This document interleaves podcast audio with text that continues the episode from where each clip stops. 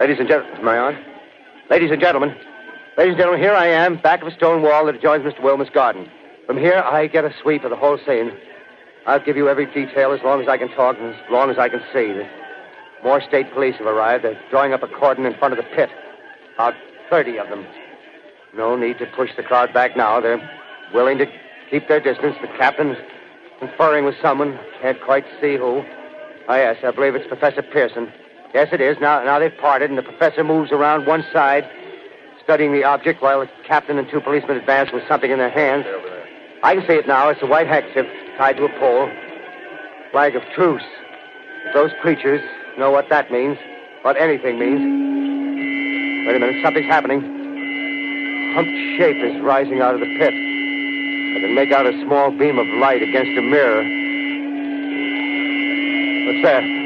There's a jet of flame springing from the mirror, and it leaps right at the advancing men. It strikes them head on. Lord, they're turning into flames. Now the whole field's caught up by the woods, the barns, the gas tanks for the automobiles, spreading everywhere. Coming this way now, about 20 yards to my right.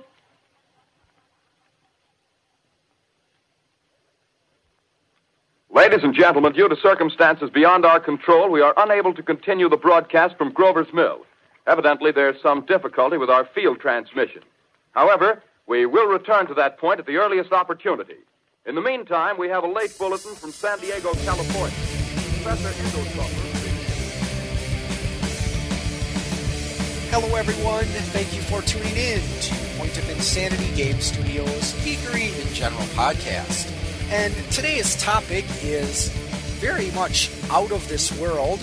And speaking of things that are out of this world, I've got with me Chad. How's it going, Chad? Hey, Al. It's really great. I'm right behind your left shoulder. And Lou, I'm behind your right shoulder. Yes, and we've also got Lou here as well. So how are you doing today, Lou? Doing pretty well, Al. So today's topic is, I think it's going to be a fun one because it's something that it relates to gaming, movies, science fiction, comic books, but it's also something that has been approached scientifically.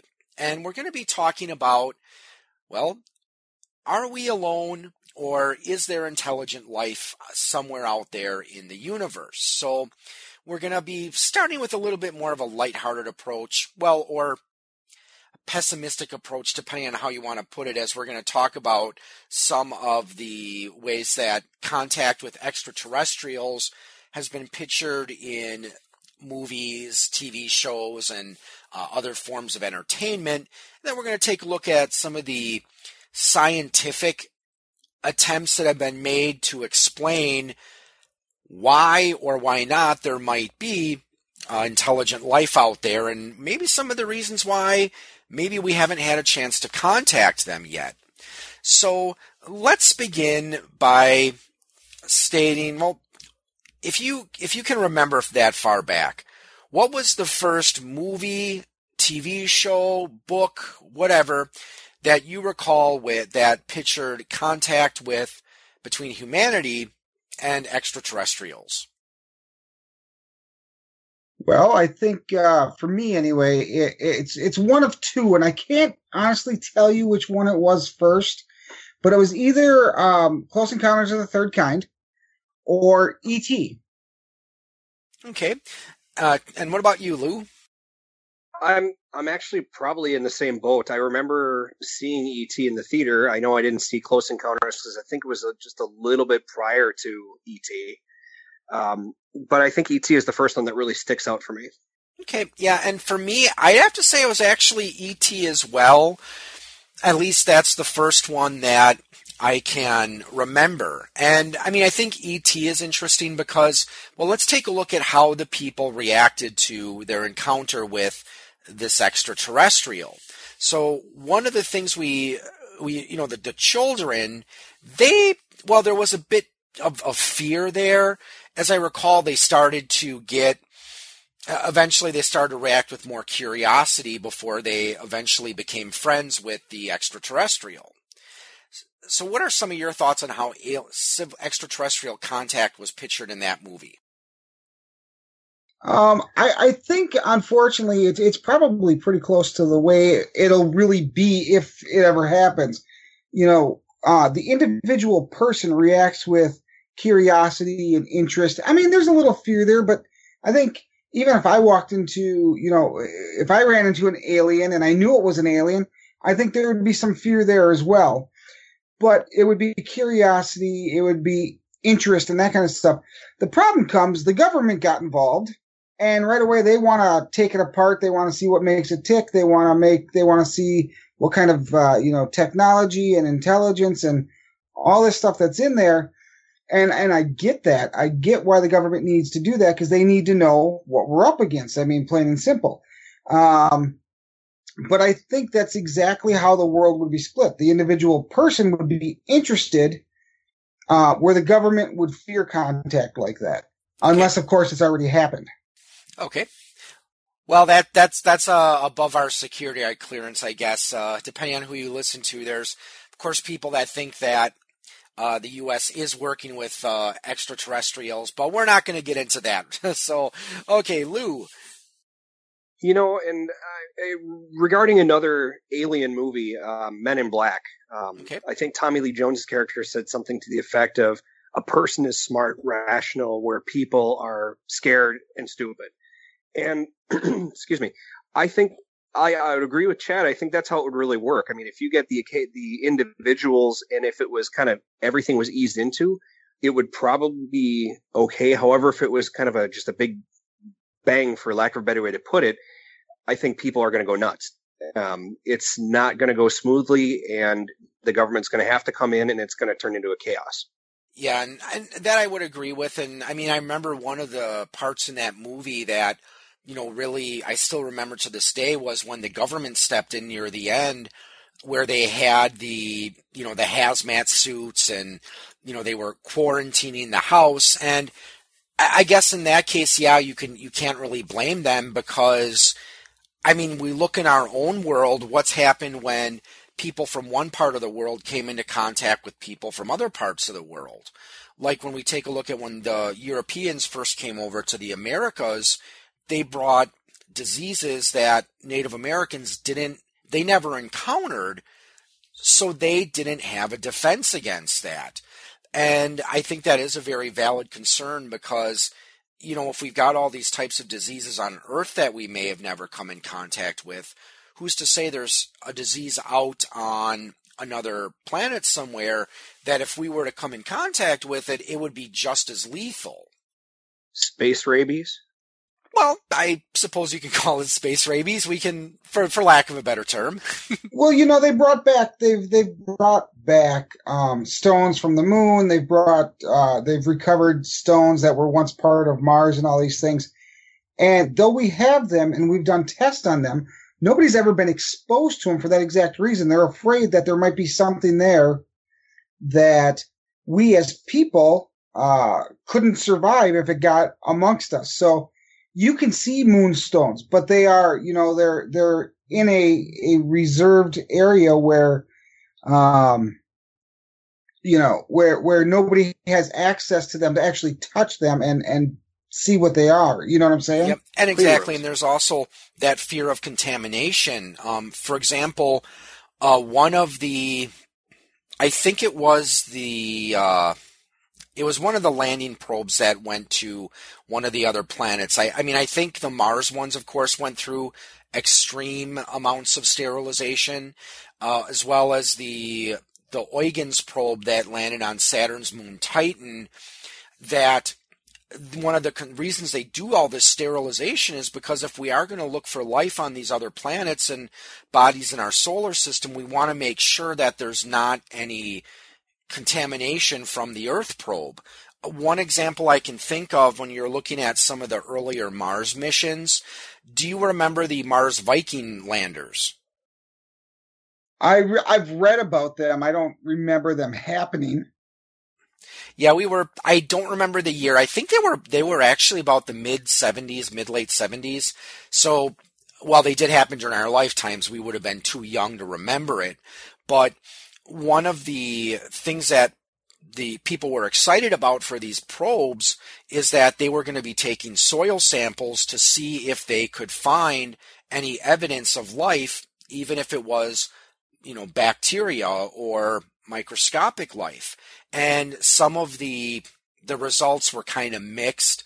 I guess like there were some results that showed positive results, and then there were other ones that showed negative results. So I believe the conclusion was that it was because the spacecraft wasn't sanitized enough, and that any results may have been due to contamination from material from the Earth, which, and of course Mars is always fascinating, because the clip I played before the show began was one of the scenes from War of the Worlds. And that again showed how, well, even back when it was written, oh boy, I don't remember exactly how long ago it was written. I think like the early 1900s. Yeah, War of the Worlds. Yeah, it was the early 1900s. Yeah, and because there's this urban legend that when the Orson Welles and his broadcasting company, when they did their radio drama, there's this urban legend that it caused all sorts of widespread panic because it was done in more or less a radio style format, like they're, you know, someone's reporting live. And right. Yeah, and it didn't quite cause as much panic as people thought it, you know, as the urban legend says it did. And mm-hmm. you know, mainly because they mentioned, you know, that it was, at the beginning they mentioned it was a radio play, and I think they mentioned it a couple times during the plot as well. But, you know, during this scene, when the spacecraft starts to, you know, open, there is there's some guys approaching with a flag of truce, but then this weapon comes out and it starts setting everything on fire. But now, have either of you guys ever read War of the Worlds, or have you just like seen the movie adaptations?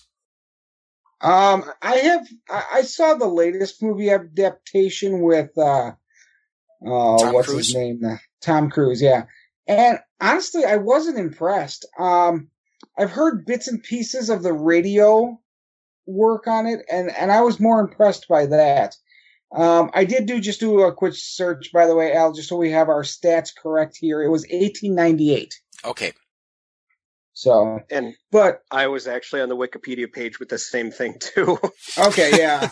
So, but you know, it's the idea of, you know, evil aliens, and that's a topic or a trope, I guess, that comes up a lot in movies. You know, Independence Day. There's a lot of them, and I'm having a hard time thinking of any right now. But where the bad aliens, they're coming to get us because we have the resources they want, and they're just going to come in, wipe us off. You know, Atlas Shrugged kind of thing, and we're going to be gone, and it's going to be the aliens living here. And I don't know. I honestly don't think that that's the way it's going to be. I don't see. I mean, because if there was this super race of aliens out there that are going to do that, they're going to come in and they're just going to wipe us out and take over the Earth, I honestly think it would have happened by now. Well, we're going to be addressing that later on when we start talking about the Fermi paradox and we start taking a look at some of the scientific explanations that people have tried to come up with for why there might be, you know, why we may not have made contact yet. So we'll stick a pin in that and we'll come back to it later on. But fair enough. Yep. Independence Day. That's another one. Now with War of the Worlds, do you remember what ended up causing the downfall of the aliens in the end? Wasn't it bacteria? Yep. Because, and again, I think it was, I think it is probably scientifically feasible that he chose to have the bacteria because, yeah, if they were coming into contact with, you know, things on Earth, well, you think they would realize that they should probably be careful in this foreign environment because it's going to be, you know, it's going to be a lot different from Mars, of course. So they should have realized, okay, maybe there's bacteria and diseases here that we never came in contact with. Well, right. You know, we talk about the aliens bringing something, but it's just a good chance that we're going to have something that they can't deal with. Now, what are some other examples you can remember from your childhood of movies or TV shows that pictured contact between extraterrestrials and humanity? V. Oh, yes. I remember the TV show V. What about you, Chad? Did you ever watch that one? I did not. So you guys go ahead and talk about V, because, I don't know, it sounds like you both got a little excited about it. Like it might be interesting. Okay, Lou, we've been talking a bit. Why don't you tell us about V? Oh, V was in fact, it actually followed the trope that Chad had mentioned earlier, where the visitors, where the V comes from, come to Earth, and they pretended to be friendly. However, they were actually here to enslave the human race and basically take all the water. They were reptilian that had human skin over the top, or human facial features. They looked like humans. And I just remember it was a mini series actually with Mark Singer, the guy who was the Beastmaster.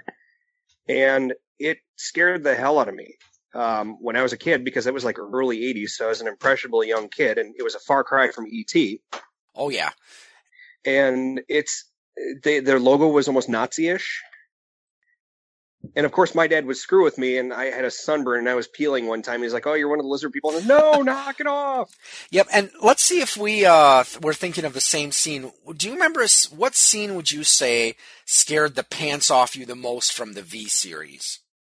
The one where the woman disjoints her jaw and eats a guinea pig. Okay, that one. I don't remember that one, but the scene that. One of the scenes that really scared me is, when these aliens started taking over, you found out not only did they want, the Earth's resources, they also wanted us for food. And there was this one scene where it shows a bunch of people walking into like something that looks like a factory, and the camera pans over and you see things that look like body bags coming out the other end. So that was one of the scenes that I remember made a real impression on me. But, and I think the thing about that, the way V pictured that contact, I think that it shows a certain amount of cleverness, I think, and foresight on the aliens' part, that they decided to put that, that synthetic skin to make them look like they were people. Because I think that's one of the things that is both intriguing but also kind of unnerving about the thought of encountering an extraterrestrial. We don't know what they're going to look like. But if that extraterrestrial looks not much different than the guy down the street, then that makes it a lot less scary to encounter them. And the issue with that too, though, is, this is where you got to realize that if you see these people that are these aliens that appear to be people, but then find out later that they're actually this horribly disturbing lizard people, people are going to be mad that they were deceived. That's going to turn all of their trust and be gone. Yeah, that's true. And I suppose they could try to explain it that they didn't want to frighten us. But yeah, I can definitely see your point there, especially with the context of what was happening in that V, where, that V series where they were just coming to take us away. And now, another TV show that I was a big fan of, did either of you ever watch Alien Nation? Never even heard of it. I saw part of the movie. Didn't actually watch the TV show, though. Okay. Yeah, I've never seen the movie, but I did watch the TV show. And in this one, aliens have managed to integrate themselves peacefully into humanity. And it actually was interesting the way they described the family relationships, because with the species that these aliens were, had, their reproduction involved 2 males and a female. And during the later stage of pregnancy, I remember there was this one episode where they showed I don't remember if it was like an egg or something being transferred from the mother of the main alien family into the male's body. And I remember that one because essentially Alien Nation was a buddy cop series. You had this cynical human cop who was partnered with this. The alien he was partnered with was a bit more level-headed. And I forgot their names. I do apologize. But I remember really being into that show when you know the two characters really kind of played off nicely, where again you had the cynical kind of bitter cop with the more level-headed alien one. So I liked how that TV series portrayed human extraterrestrial contact. Well, let's talk about cartoons, because I'm sure all three of us watched our fair share of cartoons when we were kids. Oh, yeah. So what cartoon series from the early 80s would jump in your mind when talking about how about contact between humans and extraterrestrials? Marvin the Martian. Okay. You know, the Looney Tunes, or not Looney Tunes, what would it have been? It would have been, that was Looney Tunes. No, that's Looney Tunes. Okay, yeah, Looney Tunes. Loved Marvin the Martian, he was he was hell-bent on destroying Earth. Where's the kaboom? There was supposed to be an earth-shattering kaboom! Exactly, but his laser never seemed to work. The Illuminum-236 explosive space modulator. Yeah, okay, thanks, Mr. Obvious. Nerd. And then there was Gizmo on the Flintstones. Okay. No, the Great Wazoo. The Great Wazoo. Yes, yeah, I remember how I remember that name. Have you ever heard of the radio jockey Man Cow? Yeah, not a fan. Okay. A friend of mine in college had his best of, and he had this parody he was doing called the Flint Bones, and it was basically an X-rated version of the Flintstones, and they had one of the wives asking, "Why do they call you the Great Wazoo?" And then there's a sound effect of the pants being unzipped and a boing. Oh, Jesus. So anyways, go on. And then, of course, there was the Jetsons, and there was Gizmo was in that one too, wasn't he? There was a little green alien in the Jetsons as well. Drawing a blank. I am too. I want to say it was Gizmo, because I think, especially in the crossovers of the Jetsons and the Flintstones, there was he was part of that. He kind of made it happen, kind of thing. But anyway, so those are the ones that really pop out to me. Okay, Lou? Really, it's about the same ones for me. The Great Gazoo, who is basically the Q of the Flintstones time. And, of course, Marvin the Martian with his big orange gossamer aliens. Those are pretty much the main ones, actually. One of them for me that stuck out early on was Transformers. Because you think about it, they are encountering extraterrestrials. It's just they're sentient robots as opposed to organic creatures. And one of the things that actually did make sense about Transformers is, if we are going to encounter extraterrestrials, it's probably more likely that we're going to encounter machines before we encounter the things that made them. You look at it, we've sent people to the moon, but other than that, we haven't sent humans to any other body in our solar system. But however, we have sent several robots to, we've sent robots to, actually, I think, yeah, we have, because of the New Horizons spacecraft, we can now say we have sent robot spacecraft to every planet in the solar system. And in the case of Venus, Mars, and the moon, Saturn's moon Titan, we've actually had landers on those bodies, because, again, those environments are just too dangerous for humans to explore right now. And also we have to consider that, just with the distances between the stars and the planets, it is easier to send a robot out there, because they're going to be able to operate longer than people probably would. Or, well, that's probably not the best way to say it, but, of course, with people, you got to make sure they have food and stuff and air and water, whereas a spacecraft, you just got to make sure it has enough energy. And another TV series I always remember, Robotech. Either you guys ever watch that show? Can't say as I have. Robotech, okay. And then the BattleTech gaming. Yep, and I always liked Robotech, because in that case, one of the things that was cool about Robotech is the first contact with aliens in that one is when the Robotech master ship crashed on Earth, and it was at a time when the world was involved in a world war, and this event actually caused that war to be put on hold because people realized that, okay, if there's this civilization out there that can make a huge technologically advanced spaceship like this, well then, what's going to happen when they come and get their ship? Which I don't remember if they, because it's been a long time since I've seen the show, but one of the reasons they developed these battleoids, the Veritech fighters, was because they found out that the race that developed this ship, they were large. So in order to actually stand a chance against them, they had to develop ways to attack these creatures that would be physically larger than people. Okay, that makes sense.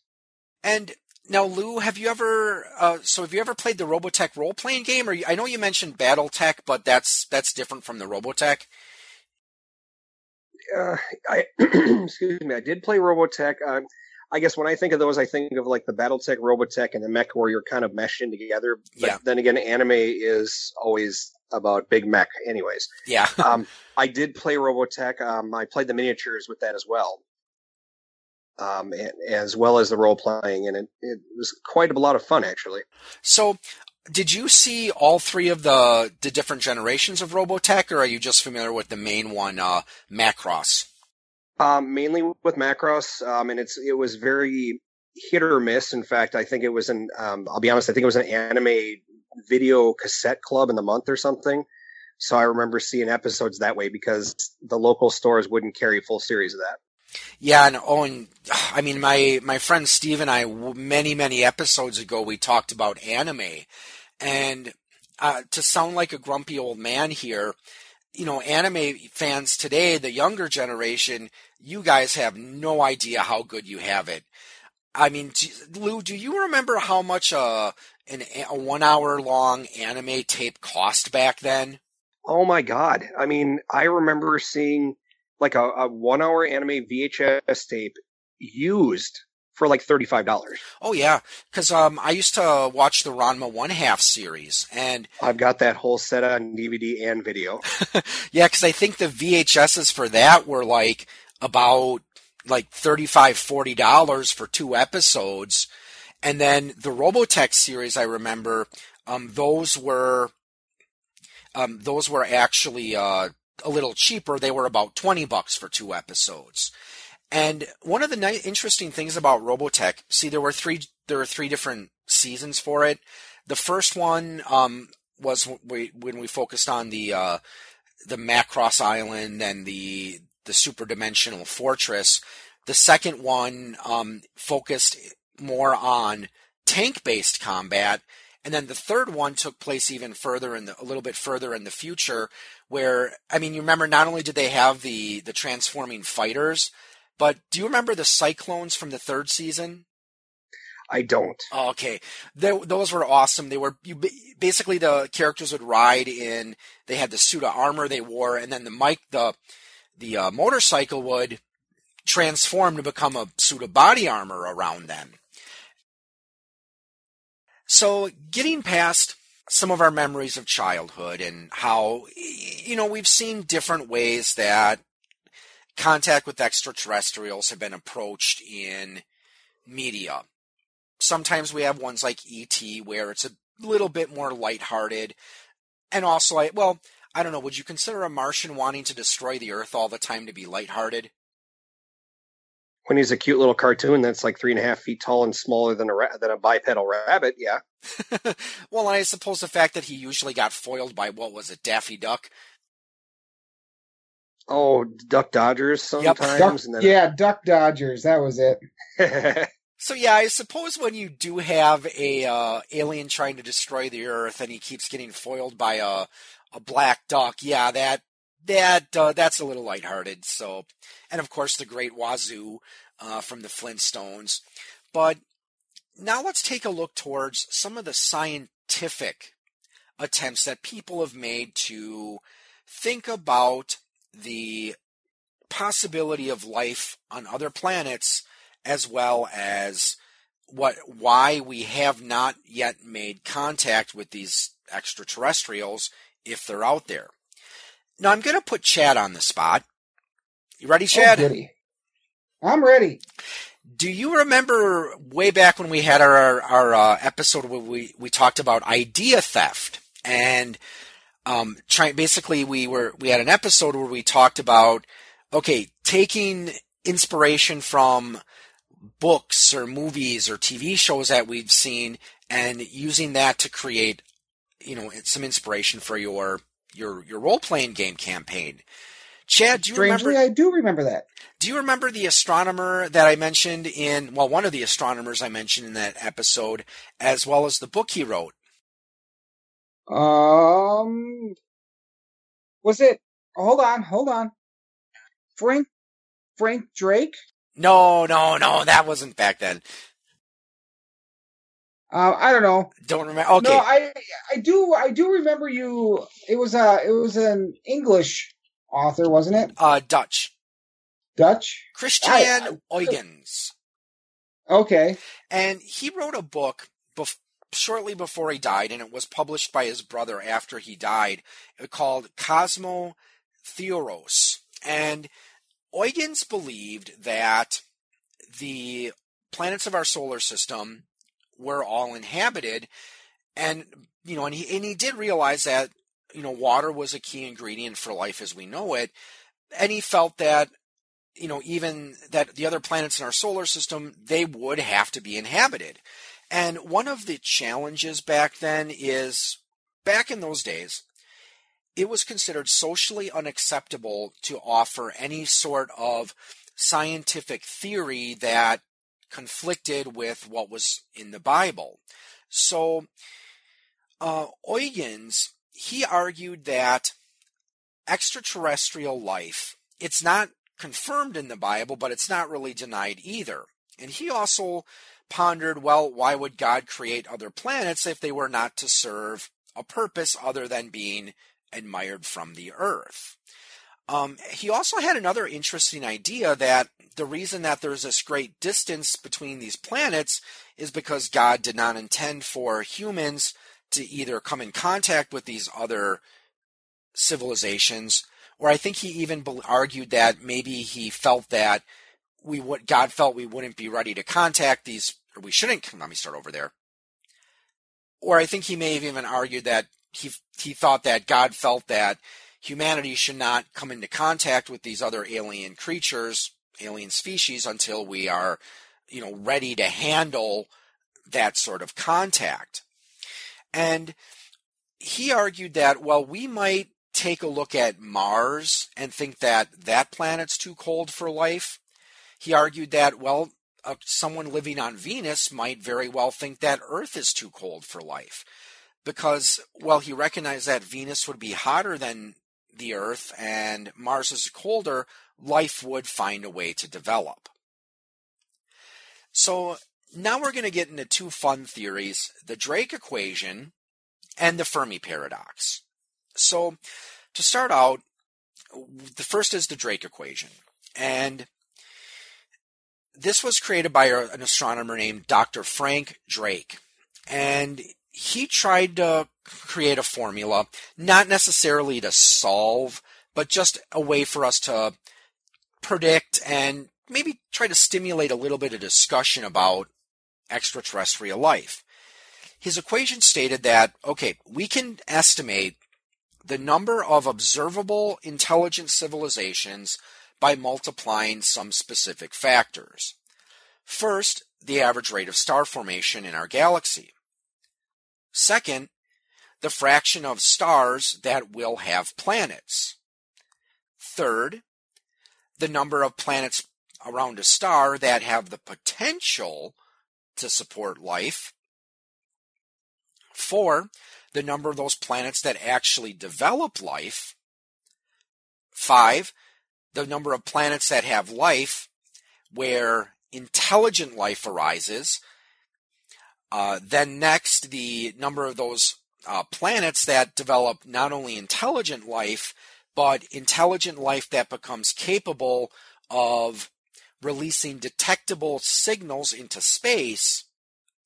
And finally, and this is perhaps the most sobering part of the Drake equation, and that's the lifetime of a civilization before it either destroys itself from war or it becomes wiped out by disease or a catastrophe like a collision with a comet or a meteor bombardment.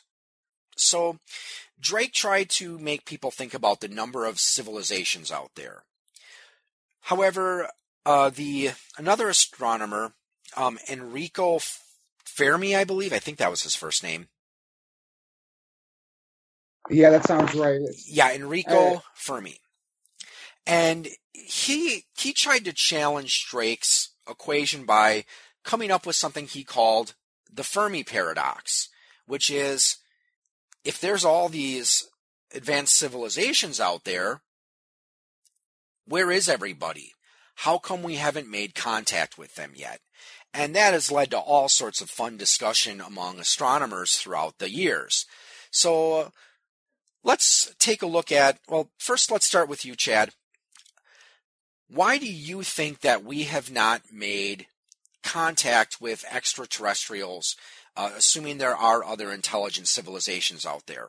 If you had to choose one reason why you think they haven't made contact yet, what would you think it is? Well, I think Star Trek told us everything we needed to know when we found out that we are the armpit of the universe.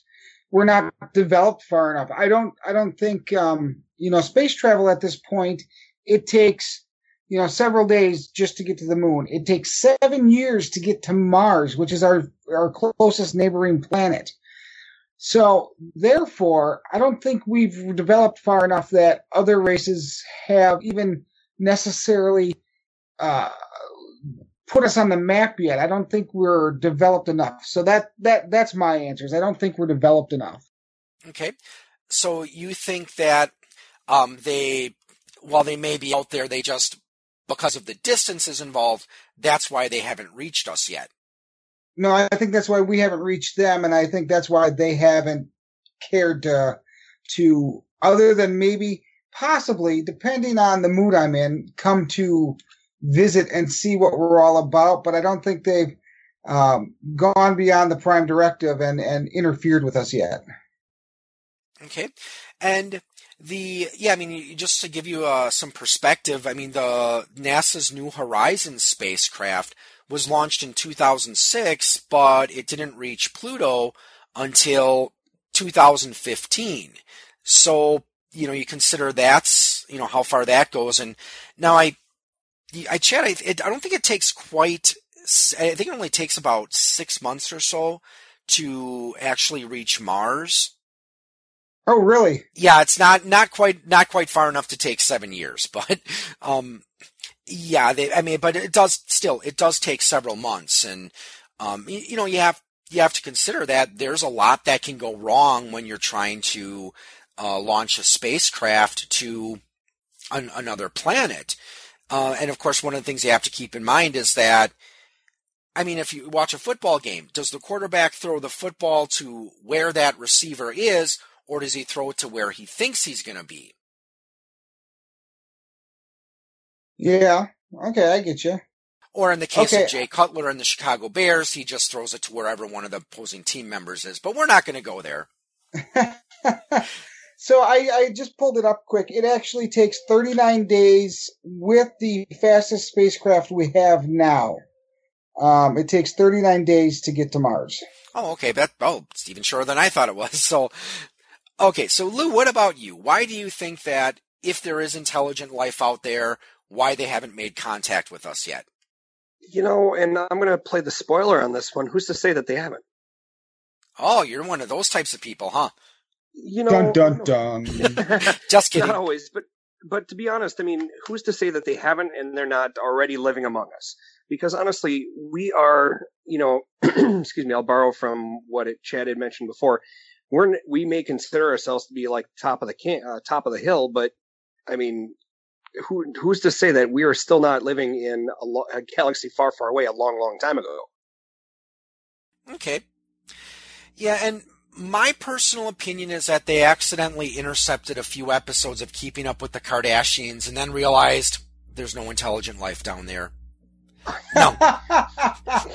They found the first wayside to hit the U-turn and said, you know what, I don't care if it's an illegal turn, we're going back the way we came. No, just kidding. And I think that, I mean, there's, I mean, a lot of, you know, reasons why, but I'd have to say if I had to choose one reason why I think we haven't made contact yet is you just have to consider with our current monitoring technology, you know, in order to feasibly be able to find these transmissions, we'd have to be able to find a way to monitor the entire sky at once. Because I believe like one radio telescope can only detect or can only monitor like a 1% of the sky at a time. So while you might be looking, well, so like let's say, for example, we're pointing our radio telescope at a star that we think that has life around it that might be transmitting signals. Well, while we're pointing our telescopes there, well, maybe over from, you know, 90 degrees over, there is a star that has a civilization that's trying to contact us. But since we're not looking in that direction at the right time, the radio waves don't reach us and we're not picking up their signal. So that I think is one possible, that could be one possible explanation. But let's start with one of the obvious ones. And we've talked about this already, the distance between the stars and planets. Now, we already know that there's a lot of space in our own, no pun intended, in our own solar system. But, I mean, just when we start talking about the distances between the stars, though we're dealing with numbers that are so great, they pretty much lose meaning. And that's why we use that term light year, because, pop quiz for you, do you know approximately how far a light year is? Oh, man, I used to know this. Yeah, I did too, actually. Like, isn't it something like, I know this is going to be way, way too low, but it's like 876,000 miles? A little more. A light year, how far light travels in 1 year, it's about 5.8 billion miles. Actually, let me just double check that because it's been a while since I've. You were so close, Chad. I'm ahead of you, Al. I'm already looking it up. It is 5.879 times 10 to the 12th miles. Which is, let's see, it's how many? It's about 5.88 trillion miles. Okay, yeah, we are. I was off too. So yeah, I mean that's why they use those distances, because it's easier to say that a star is 57 light years away than to say, okay, what's that you know 5.8 trillion miles, multiply that by 57. Okay, how many miles is that, kids? So and if you didn't know the scientific method, you'd be screwed. Oh yes, you would. And that's where part of the problem is, because I mean let's say that there is a star that's 100 light years away from us. And, well, actually, let's even go closer. The closest star outside of our sun, the Alpha Centauri system, you know, it's a little over 4 light years away. So if we sent a message there in, you know, in 2017, it wouldn't get there until sometime in 2021, our time. And let's say by the remote possibility that there is an alien civilization there that does manage to pick up that signal and is able to send a reply. Well, that's going to take a little over 4 more years. So basically a conversation between these two, between someone around our star and someone in the Alpha Centauri system, you know, that would take over 8 years just to say, hey, how's it going? Not too bad. How are you? You know, but keep in mind, too, that who's to say that they don't have a technology on Alpha Centauri that can get the messages back to us so much faster. So, I mean, basically, we would be sending out a message to them on dial-up, and they'd be sending T3 messages back to us. Okay, that's true. And now, are you trying to go like in the direction that Star Wars does, where I think they talk about like hyperspace and how, you know, and let's face it, in science fiction, that has to be the biggest plot device, because, you know, it wouldn't be much fun if you spent most of the movie just watching them sit around in a spacecraft doing nothing until they got to the next planet. Well, yeah, I mean, they use, you know, the hyperspace there, you know, warp speed and wormholes in the Trek series. You know, I mean, there's so many different ways to get around. Or if you go way back to the Disney era with the black hole, ways to traverse to different parts of the universe or different quadrants with, you know, somehow getting through a black hole and not being crushed to dust. Yeah, well, and you would have to have some sort of technology to move, because if you look at Alpha Centauri, which is a little over how many light years did you say that was away, Alan? A little over 4. Okay, so a little over 4 light years. So you look at that, and even at the speed of, I mean, even at warp 10, which would equal the speed of light, because that's one thing they're very particular about in Trek is, you know, warp 10 is the speed of light, and you can't exceed that. In fact, you can't even match it in most cases.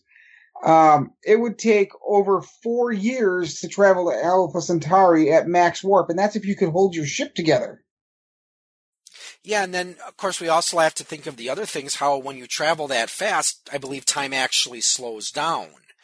Because do you remember the old series with Carl Sagan, Cosmos? Mm-hmm. I remember hearing of it. It's actually on my to-watch list on Netflix right now. I've never actually watched it. Okay. Oh, they have the Carl Sagan version of Cosmos on Netflix now, or is it the Neil deGrasse Tyson version? I think they have both of them. They are both on there. Yeah, because as I recall, there was one episode of Cosmos where Carl Sagan gave an example of, you know, 2 brothers, and one of them went on a motorbike ride around the countryside traveling the speed of light. And I forgot exactly how he explained it, but by the time the brother got back, you know, since he'd been traveling so fast, time slowed down for him so that he didn't age as quickly. So his brother is actually quite a bit older than him when he gets back to his, you know, to his home destination.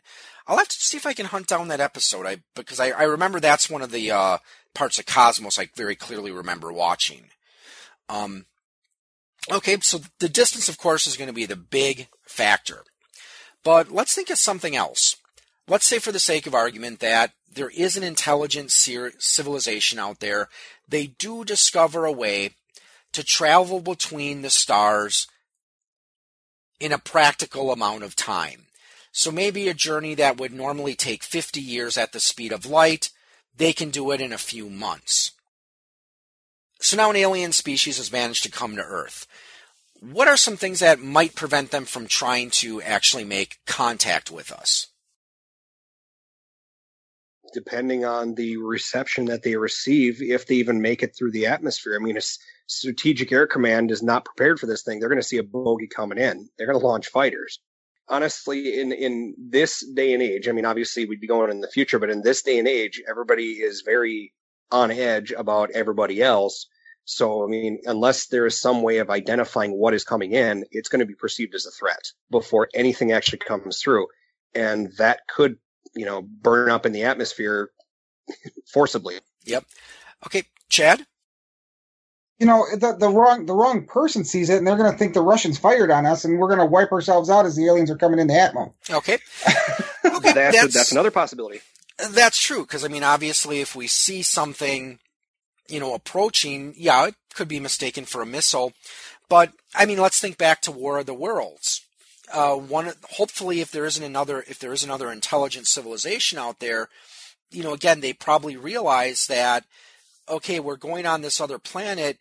We don't know what types of bacteria or life forms we're going to encounter, and if they have a deadly disease, I mean, maybe something like the common cold that's a minor annoyance to us. Theoretically, there could be a alien life form out there where that common cold could be a life-threatening illness. And another thing that sometimes science fiction authors don't really address this, but we cannot ignore gravity. Are either of you familiar with the John Carter Warlord of Mars? No. Not personally. Okay. Well, I saw a little bit of the Disney movie they tried to make of it. And I read a couple of the issues of the Marvel comic series that they used to have. But one of the things that John Carter was noted for is, compared to the Martians that he was interacting with, he had superhuman strength and stamina. And they showed him I remember in the part of the movie I saw, when he was trying to get up and take a step, he was literally leaping, several feet whenever he tried to take a single step. Because remember, Mars is a lot smaller than Earth. So if someone on Earth were to go to Mars, because we're used to working against our Earth's gravity, and Mars has weaker gravity than the Earth does, an Earthling on Mars would actually be a little bit stronger than he would on the Earth. And then it also works in reverse, where if you had someone who was on Mars, and if they did come to Earth, assuming that they're in some kind of, suit to protect them from the environment, they'd still have to cope with gravity. Since they're working against gravity that their muscles are not accustomed to, they're going to be physically weaker, and most likely they're going to tire out easier. Well, at least that's the theory. Seems like a sound theory, honestly. I would agree. Now, also when we're taking a look at the Fermi paradox, a couple other reasons that people cite as to why alien life may not have contacted us and why it's a good thing is there's an argument, okay, is it the nature of intelligent life to destroy itself? And is it the possibility that it's the nature of intelligent civilizations to destroy other civilizations? Or can we take a more optimistic look? Do we think that if a civilization does manage to get intelligent enough to travel to other planets, does that mean that they've elevated themselves past the need for war? So what are some of your thoughts on that? Let's start with Lou this time. Well, and this is going to kind of go back to the Trek a little bit, because I think it was in First Contact when the lady was talking to Picard and, talking about money doesn't mean anything anymore. And basically everybody just works together and there's really no need for subjugation. I honestly, maybe it's just my pessimistic thought is I don't think the aggression will ever go away. So I personally don't think that a hyper-intelligent race would completely not have anything wanting to overrun or at least be in charge for a little while at least. So, that's my personal thought, is that I think there would still be some form of overlord, but I don't think it would last because they would realize that it would not work. Okay. Chad. I think it's human nature that somebody... that people want to be better than other people. And I don't know if that's specific to our species of humans or if it's just races in general, because if you allow yourself to be subjugated in however it's going to happen, you are going to then end up going away. Let's look at, some of the things on Earth. There are entire races that have been wiped up because they were subjugated by somebody else. So I think that it's just the nature of mankind. Now, whether it's the nature of aliens or not, we can't say because we don't know. But I think if humans are involved in any of this, there's going to continue to be that war of attrition, and I don't think the idea of us being better than you is going to go away. Yeah, and I'm probably going to take a bit more of the pessimistic approach because, one of the reasons that the aliens invaded Earth in Independence Day is because they needed our resources. And one of the theories out there, and this is actually something I can understand, is as a society becomes more technologically advanced, they need more energy to to operate. So in theory, we should hope that intelligent civilizations manage to discover renewable resources, or they start to move to things like solar power or, wind power, hydropower. But it's always possible that while they might need some sort of special fuel that's no longer available on their planet but happens to be available in abundance on Earth. And again, I think we can certainly understand that fear because, I mean, look how much energy we use today compared to 100 years ago. Oh, yeah, it's astronomical. Who's to say that human beings might not be the perfect battery a la the Matrix? That is true, yes. Yes, for all we know, yeah, maybe there is, maybe we do have something to offer these other aliens. Maybe they can find a way to turn us into batteries. But there's a happy thought. Oh yes, really happy. Al was going on the pessimistic, so I figured I might as well pile. Well, and actually, you bring that up, Lou. But I just read an article not so long ago that the guy with Virgin X, the guy who's going to take all these people into space. Musk. Elon Musk. He believes that we're already living in a matrix world. He believes that the year is different and that we are living in some sort of simulated computer-generated simulated reality. Yeah. If he ever decides to build a computer called Skynet, I'm out. Tapping out. See you guys later. Yeah. I get you. And that's a topic probably best suited for another time. Skynet technology gone bad, and how one of my YouTube shows I follow, Matt Pat, he has a show called Game Theory, and he actually addressed that issue about Skynet, or maybe that was one of his other shows, Film Theory. But go look up Film Theory or Game Theory on YouTube. He actually did talk about that technological singularity.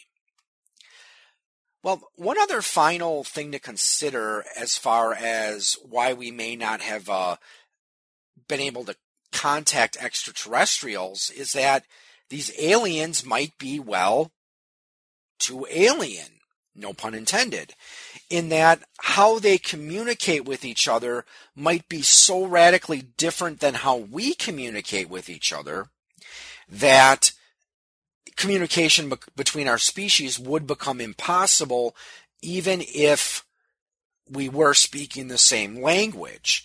And I know that's another one of those things that Carl Sagan brought up, is that the physiology of our race and another extraterrestrial race might not be compatible to allow that communication. So what are some of your thoughts on that? Well, I think that's a theory that I guess has some credence, but honestly, unless they're microbial or something like that, I mean, they kind of looked at this in the original Star Trek series, where it's believed that everything in the world or everything in the universe is carbon-based, correct? Mm-hmm. We're built with carbon, the ground is carbon, everything's got carbon in it. That's the basis of everything. But who's to say that there isn't a silicone-based life form out there, or there isn't something else out there?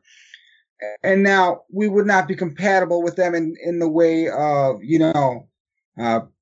making babies, I guess, because it wouldn't work, but that doesn't mean I don't think that means that we couldn't communicate with them. We would just have to learn how to communicate with them, and they would have to learn how to communicate with us. That's my thought on that. Lou. And I would agree with that to a point. I mean, as brilliant as we think we are and everything else, I mean, there's no possible way that we can know every way of communicating that's out there. I mean, yeah, we have from the beginning of time, we've got, bang of sticks, bang of drums, vocal sounds, so on and so forth. I mean, let's put it this way. We can't even understand what a monkey or a dog is trying to say. How are we going to know what an extraterrestrial might possibly be saying? So, I mean, unless it was like a thought-based, I mean, if there was some way that it could turn into be like a mental or a psychic, something to the point where there would be a communication that way, I think that would probably be a lot more feasible than an actual verbal communication. Well, one of the things that Carl Sagan was mentioning, or one of the points he was trying to make, is that it really comes down to how fast or slow we process information. Now, to draw on role-playing games, either of you guys ever read any of the Dragonlance books? Are you familiar with the Dragonlance campaign setting? I'm not, other than there's a lot of dragons in it. Okay. Lou? I know of them, and I know what the logo looks like, so probably not. Okay, because one of the races in this world is the Tinkerer Gnomes. And when the Knights, I think it was the Knights of Salamnia, were the first group to make contact with them, they thought at first that they were speaking an entirely different language. But then they found out it's just that the gnomes talked a lot faster than humans. So they were speaking the same language, but it's just that the gnomes... I don't know if it's they addressed as that's just how fast they process the information. They were talking really fast like this, and that's why they thought there was, you know, they were talking really fast like that, which is why they thought they were speaking a different language. But, they thought that we were all slow and stupid. Yeah. Well, a movie that actually, kind of a way to illustrate this, because it's always possible that another species out there might process information at a much slower rate than humans do. Have either of you ever seen the movie Zootopia? The cartoon, right? It's a cartoon movie, yes. Yeah, no, I haven't seen it. It's on my list of things to watch. It's actually... Ditto. Oh, go ahead. I just said ditto. It's on my list. It's actually a pretty funny movie, and I think it's still on Netflix. But there's a scene where, well, the main story revolves around a rabbit who's a police officer. And she's trying to solve some missing person cases or missing animals, but she goes into the Department of Motor Vehicles. And I think it was a kind of a little clever jab at the DMV where all of the clerks working there were sloths. And so of course they were moving because yes, if anyone who's ever visited the DMV, yeah, you found that funny. I don't find that too funny because I got to go renew my license in about a month. Oh yeah. You got that time coming up, don't you? I do. Yep. But they had the sloths. Not only did they move really slow, but they talked really slow. Like one of them's like, hi, how can I help you? But let's say that, you know, there is a species out there that processes information at a much slower rate like that. Where, I mean, let's say a simple phrase like, good morning, how are you? You know, that only takes a second or two to say, for us to say that and for you to process it. But what if there's another species that it takes, let's say, 3 minutes for them to, you know, comprehend and process that message? That's going to be another communication barrier, obviously. So they're going to speak in Entish. Yes, pretty much. Oh, yes, from Lord of the Rings. I was just thinking of the guy from, if either one of you have seen UHF. Yes. The dude who was like the shop teacher who's just like, not at all. Yes. Yes. By Emo Phillips. Yes, exactly. Yeah, Emo Phillips. But yeah, I remember that scene with the Ents where they were like, the Ents were meeting for like, what is it, like hours? And then it goes, right. He goes up to the Hobbits. We have reached a conclusion. You are not orcs. Yep. So we've talked about several reasons as to why we may not have had contact with aliens yet. But let's say somewhere down the line, we do make contact with aliens. And we are able to communicate, well, find a way eventually to communicate with each other. What do you think that would mean for the human race? First, scientifically, socially, and finally, religiously. So let's start with scientifically. What would the discovery of intelligent life mean for humanity in terms of science? Honestly, I'm going to be pessimistic again.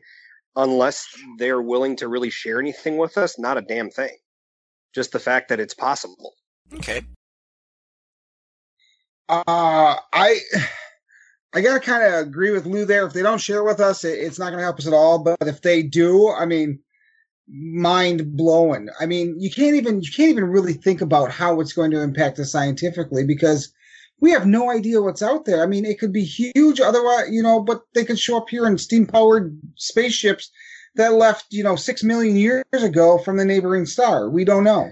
And what would actually be kind of comical, though, is if they showed up and they, tried to share their technology, and it was, so backwards that we're just like, yeah, we did that, 500 years ago. That reminds me, did you ever watch The Simpsons with their Treehouse of Horror? Which one? Yeah, there's been a lot of them, but I've seen a couple of them. Did you ever see the one where they were taken aboard the alien spacecraft? Nope. And the aliens were giving the Simpsons a tour around the spaceship, and you reminded me of this when you said that. They show them, and here is a machine we created that simulates the game that you call table tennis, and basically they show them a Pong game. And it's like, of course, Homer and Marge are like, oh, we played that in high school. And the aliens are like, anyone here who's a member of a species that has mastered interstellar travel, please raise your tentacle. Nice. But yeah, that would be kind of funny if we did eventually encounter intelligent life. And it's like, it turns out they're still using cassette tapes. And, their video games are the equivalent of an Atari 2600. That would be something, I guarantee you that. The fact that they decide they somehow came to us with that technology. But then here's the problem is they may just show us, for lack of a better way to put it, the crap, but keep the good stuff unless we really get on their good side. It's like, you know what? Unless we trust you, you're going to get the bottom shelf. But you know what? If we like you, you're going to get this top shelf stuff. We're not going to give you the lightsabers and ray guns until we know that you're not going to kill us with them. Or, maybe the reason that alien species in The Simpsons, their video game technology was only reached level of Pong, maybe because they actually were investing more time in developing practical science instead of video game technology. Or maybe that's all they could play with tentacles. Okay, that's true. So what about socially? I mean, I think scientifically there would be a great sense of curiosity. Obviously, we'd want to know how they managed to do it. And I think, of course, this plays into the social aspect. I think there would be a bit of concern because, okay, if they managed to develop this technology that allows them to travel from, one star system to another, what is their military capacity like? Are they going to come in peace, or are they just going to come here to obliterate us? So from a social aspect, let's start with you, Chad. What do you think extraterrestrial contact would mean for humanity as a culture or a society? Well, honestly, I think if aliens come and they come in peace. Now, this is really the important part of what I'm going to say is they come in peace.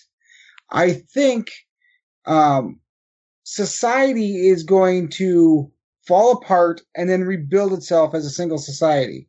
I don't think it will stay the way I don't think countries will not mean as much. I think once we realize that we are a single race, the human race versus whatever else is out there, I think the way we look at culture and society is going to change. Okay. Lou?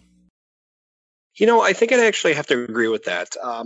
It's going to be some uprising. It's going to be a lot to take in because, as we've mentioned before, people as a whole are going to be suspicious until it is crystal clear that there is no threat. But then again, there's always going to be the pockets of the, the mountain men who are just like, nope, I'm preparing for the worst with the aliens, and but once if for whatever reason somehow, and this is a huge somehow because in society this has never ever happened where everybody can be at peace and accepting, it would just, I think everything would flourish just amazingly. Okay.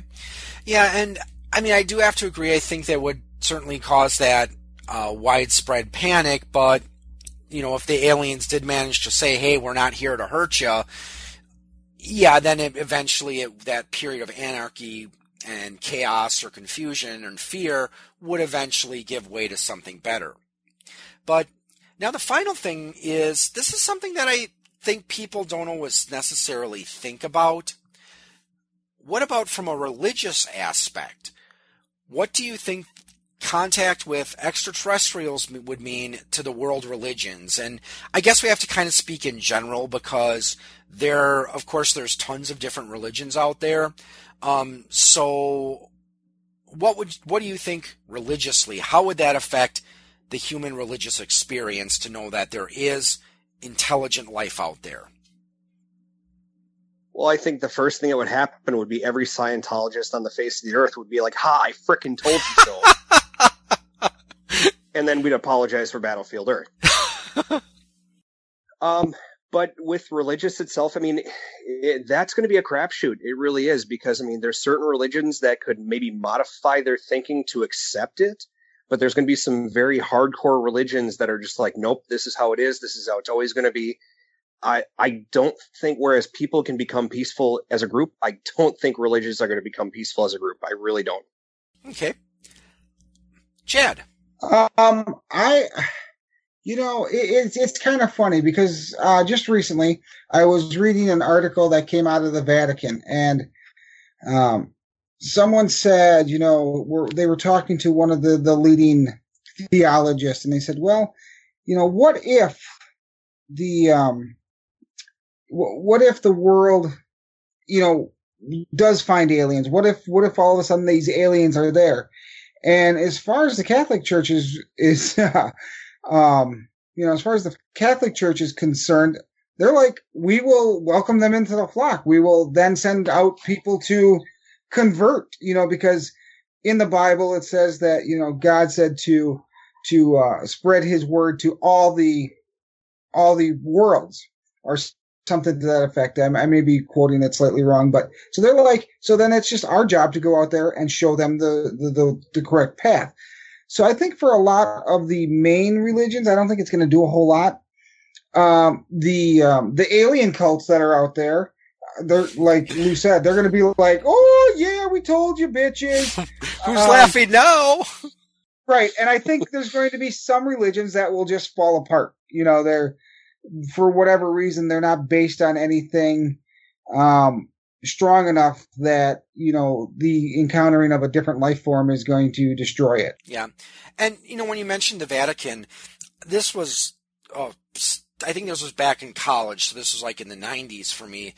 But I do remember reading an article where there was a Catholic priest that they were discussing extraterrestrial life. And because mm-hmm. now in Catholic doctrine, there's the concept of, you know, original sin. And this one priest was saying that he didn't think that the concept of original sin would apply to creatures outside of the earth, because, you know, so he would say that we shouldn't treat them as necessarily being innately sinful. Now, I don't know, Chad, does the Catholic Church still necessarily think that people by their very nature are innately sinful, or... Oh, yes, absolutely. Original sin's still a big thing. Yeah, we still subscribe to that. And the one priest that they were talking with, he actually said that if he did meet an alien, he would not try to convert him. Now, if his attitude was that, now if the alien wanted to be converted, he would certainly, you know, work towards that, but he wouldn't try to force the conversion. And I mean, I honestly think, and having a degree in religious studies, this is something that does fascinate me, is I think it would be a very eye-opening experience to really learn about alien cultures and what their beliefs are.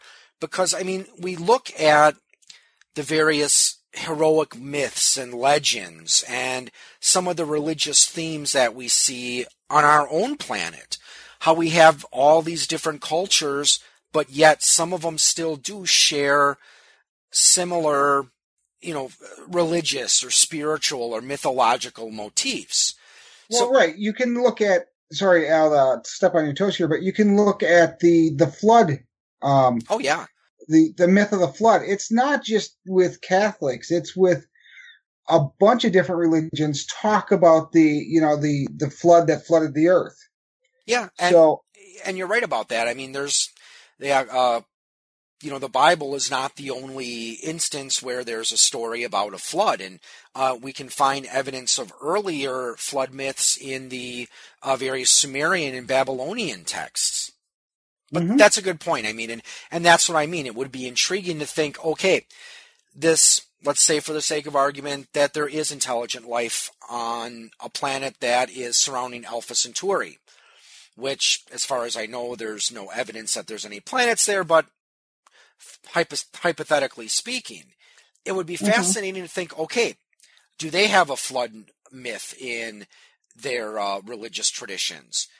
Or what about their, how did they view the creation of the world? And I've talked about this on an earlier episode, but, there's four main creation motifs that we see in human religious creation stories. There's the creation of nothing or from nothing. There's the hatching of the universe from, a primeval egg, dismemberment of the primordial giant, and then the other one is, usually has to involve, oh boy, I forgot what the other one was, but you get the picture. Mm-hmm. So, like I said, do these other alien civilizations, do they share these same motifs that we do? Well, let's end this with a gaming question. What are some ways we can work some of the things we talked about today into a role-playing game campaign? Ooh, this could be fun. Now, I can go the cheap and cheesy way and say, well, just play Call of Cthulhu. Because the entirety of the mythos is predicated on the fact that all the ancient ones, all the evil gods are aliens. Of course, then, I can say, well, you'd never actually use those in a campaign, because if you run into Cthulhu or you run into Dagon or you run into any of these guys, you're dead. There's not interacting with this alien. He's just going to take your sanity and then eat your brain. It's just, but I don't know. I've used, and I don't know if it's so much straight up aliens, but I have used like the idea of people from different planes, based in a game where like a new World of Darkness campaign where you're actually playing humans and you're actually playing, earthbound creatures, and people are showing up from different realities. So, I mean, there's an argument there that we could call those alien creatures. But I've never actually used just straight up aliens in a campaign because I find it very hard to try to you almost have to build an entire race and their history and their background and their culture and all this stuff, because any of these things could come up, and that's not something you just want to wing off your hip. You know what I'm saying? At least that's my theory. And what about you, Lou? Well, and the thing, most of the games that I've really been a part of have all been more of like the sword and sorcery type, D&D type, where if you wanted to have some kind of alien to it, I think it would turn into be more of a cult, kind of like the Cult of the Great One or something to that effect, where they can go ahead and they would never actually show up, but then like instances of this kind of thing happening. If it were a more modern game, more of like a, I don't know, I guess, well, let's say Shadowrun, just pulling one out of the air. If you run a Shadowrun where you've got more of like the steampunk or things that are a little bit more modern, yeah, you could throw some alien technology in there and maybe have a little bit more of a conspiracy to it. But I think adding one to like an older style, again, like the sword and sorcery type games, I think a cult would probably work out the best. Yeah, and I agree. If you are doing like a D&D setting, this idea of, alien cults or that, maybe coming in contact with the ruins of their civilization that they left behind. I think what would be kind of fun is if you did a campaign where it takes place after humanity has mastered interstellar travel, and the player characters in this case could all be explorers that, you know, it's their duty to act as these envoys to these other civilizations. And, you know, you could do some fun role-playing with that, I think. Yeah, I think I would agree with that. No, I think it'd be entertaining. Yeah, and I think we've gone on quite a bit here, so I think it's time to call this episode to a close. So with that said, I'd like to thank you all for listening, and have a good evening, or morning, or afternoon, whatever it is, wherever you are, and happy gaming.